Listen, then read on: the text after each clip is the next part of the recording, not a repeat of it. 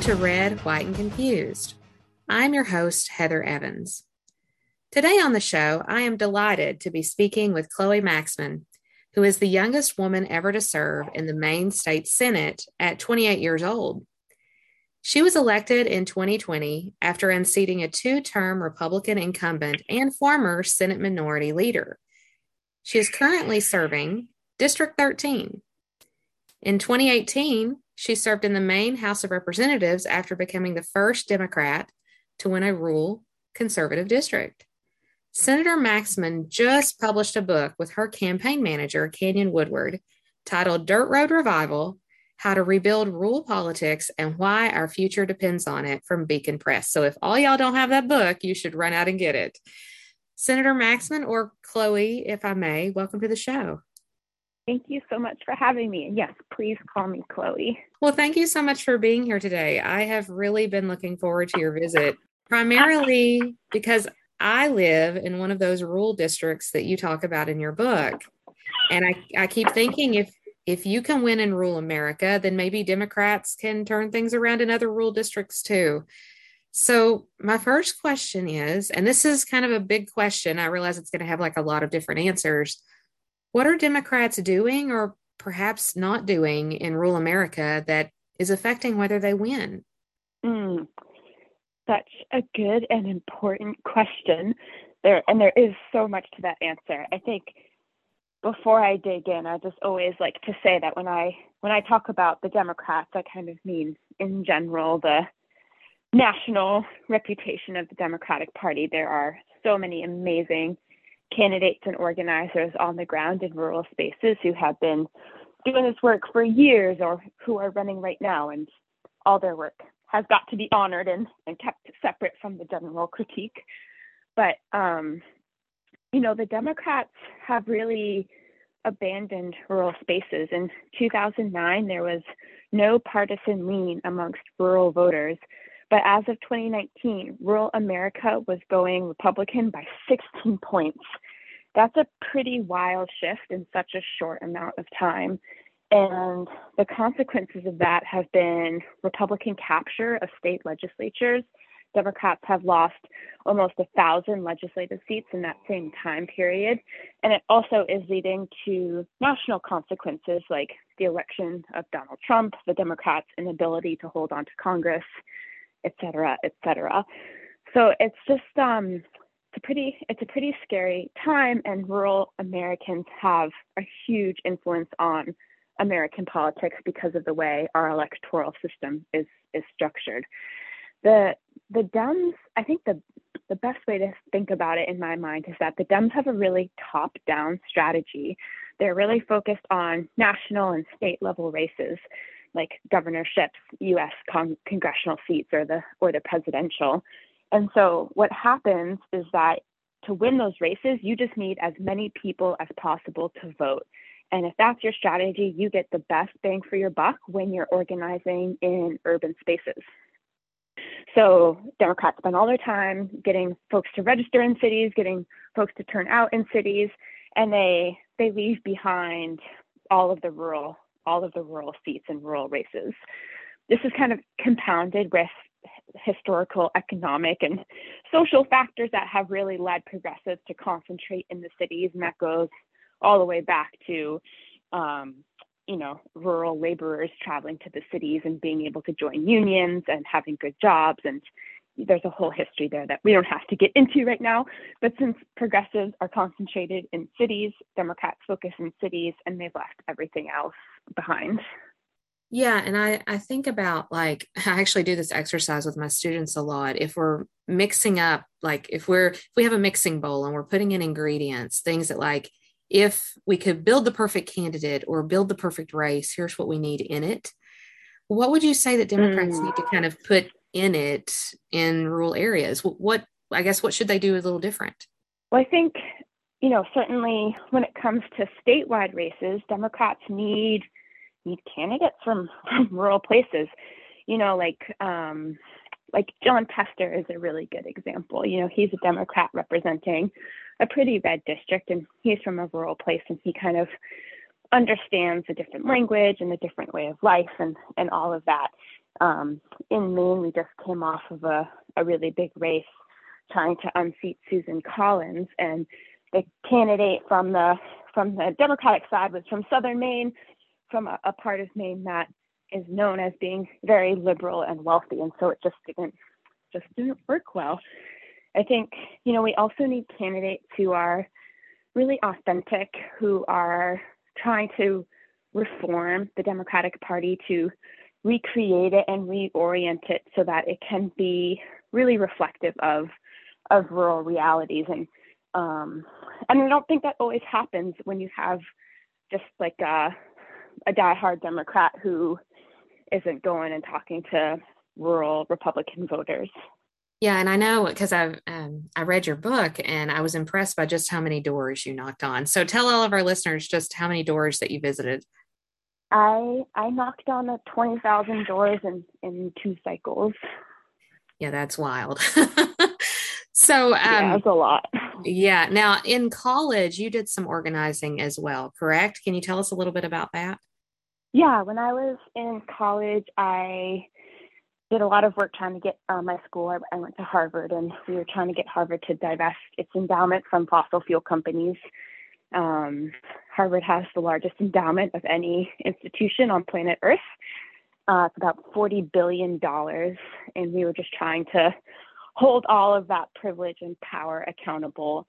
Um, it took Harvard nine years to divest, but they did eventually.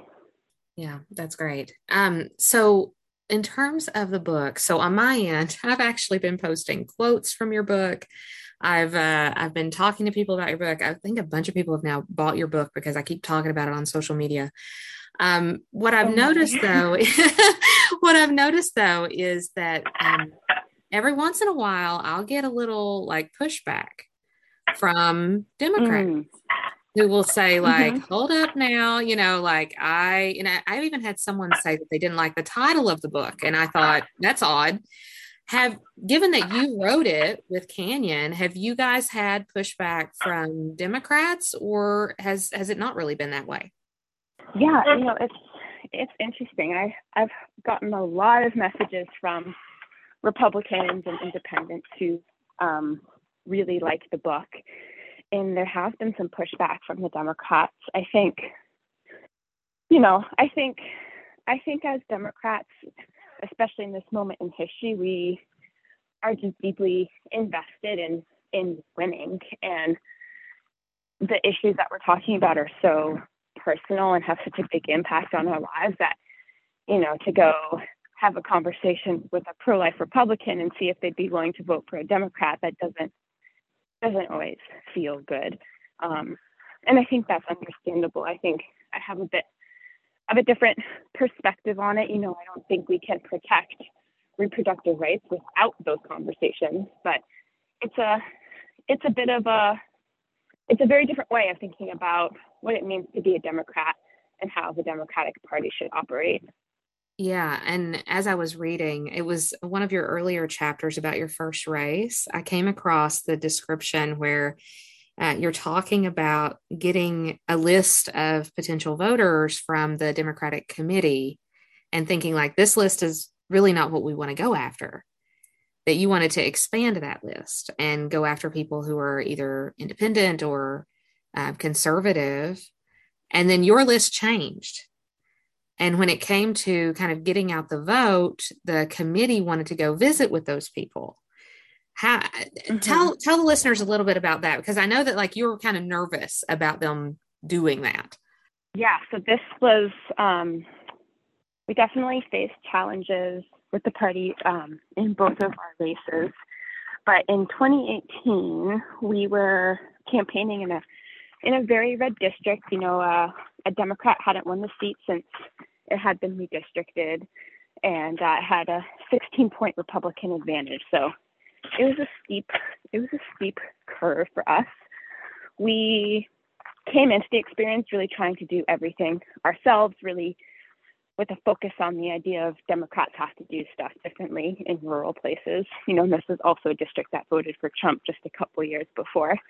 One of the key things that we did was create our own canvassing universe. So we didn't use um, what the party sent us. And the, the canvassing universe is basically the doors that you go talk to, because you don't knock on every door. You just knock on a, a targeted list of doors, because we only got so many hours in the day. Um, and so what we found in twenty eighteen was that so many of the doors that we were knocking on had literally never been contacted by a Democratic campaign or canvasser in their entire voting history. And we were the first ones to show up and talk with them. And many of them said that they'd vote for me. So when it came time for Get Out the Vote, the state party was going to go talk to every voter that a Democrat had I D'd. And so that included all of these Republicans who were voting for no Democrat except for me. And they wanted to send their Democratic volunteers to these doors and say, are you voting for all of these candidates? Um, and we asked them to please not do that, because we were, you know, we worked really hard to build a new relationship with these Republicans. You know, they were, they weren't willing to vote for any other Democrat, but they were willing to vote for us because of the way that we ran our campaign and, and just everything that we did.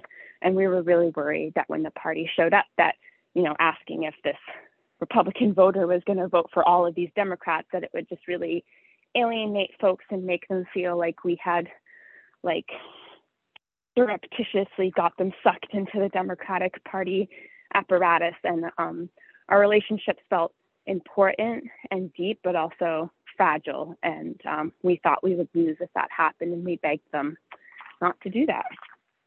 Yeah, I, I really liked reading about the approach that you took at the doors, because it is deep canvassing, and political scientists have done multiple studies on the effects of deep canvassing, even for something just like an issue, having a conversation with somebody who perhaps doesn't quite agree with you, but, but finding common ground. And I, I think that that's key mm-hmm. to, to these rural districts, just going up and just having a conversation. Now, um, oh, definitely. Yeah. Yeah. So for those who may be driving and you're tuning in and you're like, who is this wonderful person that Heather's talking with? This is Chloe Maxmin. She is the youngest woman ever to serve in the Maine State Senate. Um, she was elected at twenty-eight years old and elected in twenty twenty. And she unseated a two-term Republican incumbent and former Senate minority leader. She also was a representative for the Maine House back in twenty eighteen. And she just published a book with her campaign manager, Canyon Woodward, that is titled Dirt Road Revival, How to Rebuild Rural Politics and Why Our Future Depends on It, from Beacon Press. Okay, so we've talked a little bit about knocking on doors and just how many doors you knocked on. When it came to the overall campaign, how important was social media to your campaigns? Well, each of them, especially given that you were running in a rural district. Yeah, we social media was not not a huge focus of ours. We we live in a rural district where not everyone has access to the internet. We also, my district is comprised mostly of Lincoln County, which is the oldest county by age in Maine, and Maine is the oldest state in the country. So this is not like a equitable or reliable source of information for folks. Um, I mean, we did, you know, we had our video, we had our Facebook page, we did, we did our, we did some basic social media stuff, but it wasn't, it wasn't a huge focus of, of what we did. Did you do any, any Twitter at the time, or was it mainly Facebook? Mainly Facebook. Um, anything that we did on Twitter or Instagram was really geared towards our friends who weren't based in Maine. Yeah. Um, here we actually have a congressional election happening currently, so we don't have any state races right now. And um, we have an incumbent who has been in office since twenty ten. We have a challenger um, who is fairly unknown at the at the present time, um, um, who is challenging him. So she's the Democratic challenger. Um, what I do know about that race is that um, there doesn't seem to be a lot of emphasis on social media. Uh, and I wondered if, you know, again, given that we're in such a rural district, perhaps that's the reason. So that might match up with yours as well. Um, but I do want to say with your race, so when you did use social media, when you did use these kinds of platforms, did you ever run into times where you thought, gosh, I should be blocking someone on social media, or I should be like engaging with, like, not really engaging on social media with, with citizens in my district, or did you kind of leave it up as a free for all? We, we didn't block people.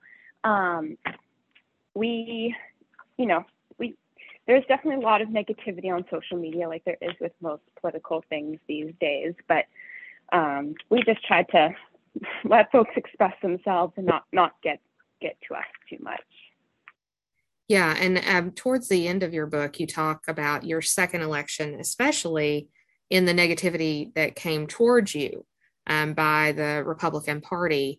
You didn't go negative during your campaigns, correct? That's true. We ran we ran one hundred percent positive campaign.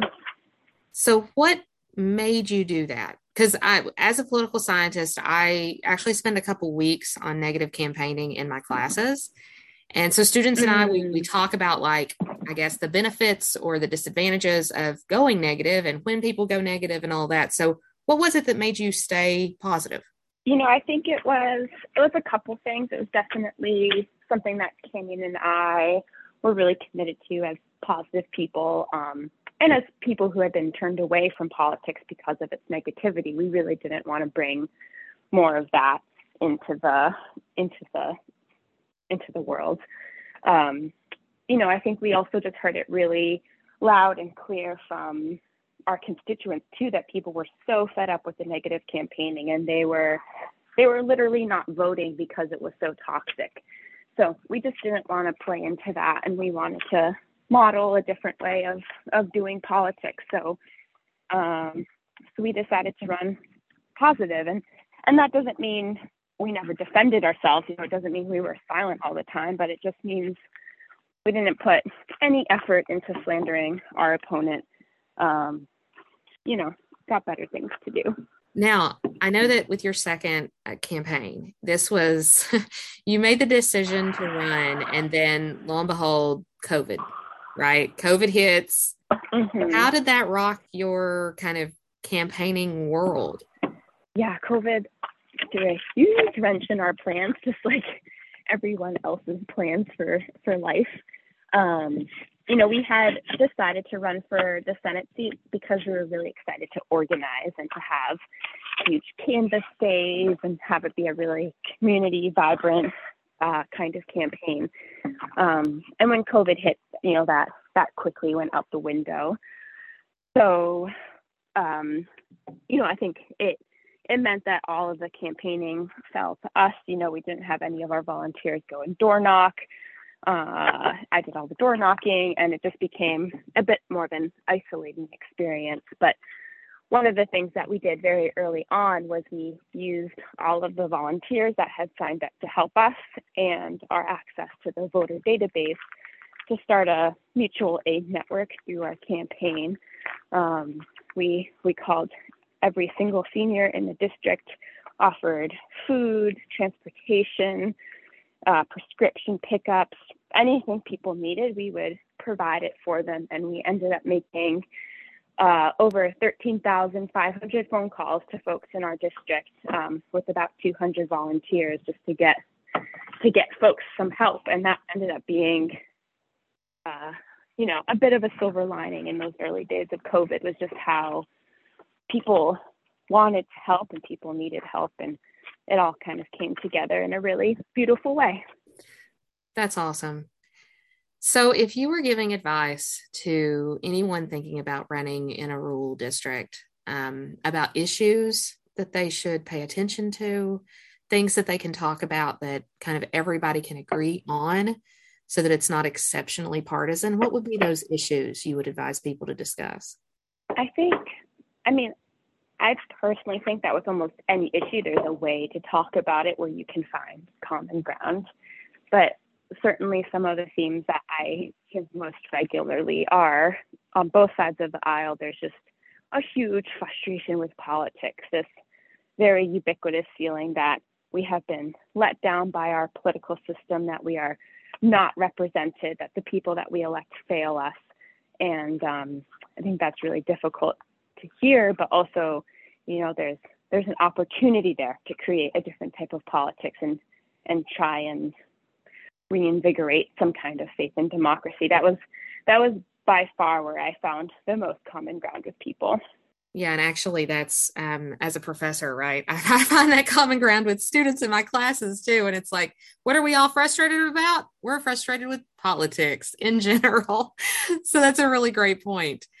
Now, I know that you, you went door to door, and afterwards you also wrote little cards to people. Can you tell everybody a little bit about that? Yeah. So, you know, part of the, part of the ethic of our campaign was forming real relationships with our voters. And a lot of this was made easier by the fact that our, our legislative districts in Maine are more manageable than a lot of other states. So some of this was easier because of that. But nevertheless, the same principle holds true. Every time I talked to a voter at the door, I'd go home that night and I'd write them a little postcard that said, "Thank you so much for taking the time to talk." Um, which is something I genuinely meant. Like, it's a big deal for someone to stand in their home and talk to a candidate, and, you know, gave them my phone number and just wanted them to know that I remembered our conversation and really appreciated it. And then those would go in the mail the next day. So, um, wrote a lot of, a lot, a lot of clincher cards, as we called them, you know, so even if I talked to a voter two or three times, every time I talked to them, they get, they get another postcard. And I hear that your hands ended up with blisters on them. It's true, yes. Um, as we got closer to the elections, I would sometimes write cards to people who weren't home. And there was a couple times when I was just writing so many of those postcards at night that I developed these huge blisters on my on my fingers. Um, but it was worth it. It was worth it. I was going to say that's dedication. So, yeah. Now, um, you're in Maine, so the Maine legislature is a little different than other state legislatures. You're, as you mentioned, it being a little bit more manageable in terms of its size. Um, now, correct me if I'm wrong. So as a as a representative, you were representing, is it about nine thousand people? Yes, Something? That's right. Okay. And then as a state senator, how many people are in your district? Just under forty thousand. Okay. So I think it's important, like here in Virginia, our districts are a little bit larger than that. Um, so right. People thinking about like how to replicate this moving forward, that's something they should consider. It it would be, I guess, more difficult to knock on all the doors here than there. And then you had some, also you had public financing of your campaign, correct? That is very true too. So how does that work? Yeah, um, yeah, you're so right. And, you know, it's something we talk about in the book, that there are some pretty big factors that let us run the race the way that we could. Um, and, you know, we try to own that and also still draw out lessons that can be applicable to, to larger districts. One of the ones that, that doesn't translate well is that we have public financing in Maine. I think the only other state that has it is California. And it, and it basically means that candidates have an option to run what we call clean and get funding from the state. And that funding is limited and has really tight restrictions on it. So we can't take any money from folks outside of our district. Um, we can't take any money from corporations or lobbyists. So it really is built to keep money out of politics, you know, and kind of limit the influence that money has on campaigns and politicians. It's an awesome program. You know, it makes sure candidates can really spend their time talking to voters. It means that you don't have to know wealthy donors to be able to run for office. Um, it really is quite amazing. And most candidates here do run through that program. But um, in every other state, you know, you do have to dial for your dollars. You have to fundraise. You have to pay your staff. You have to make sure you can fund everything. And so that does change the equation of what, what the campaign looks like. I wish that we could replicate that everywhere, actually. Uh, that would be great yeah. if, if people didn't have to call up donors. Now, I've heard you do not plan to run again for Senate. Is that correct? That's true.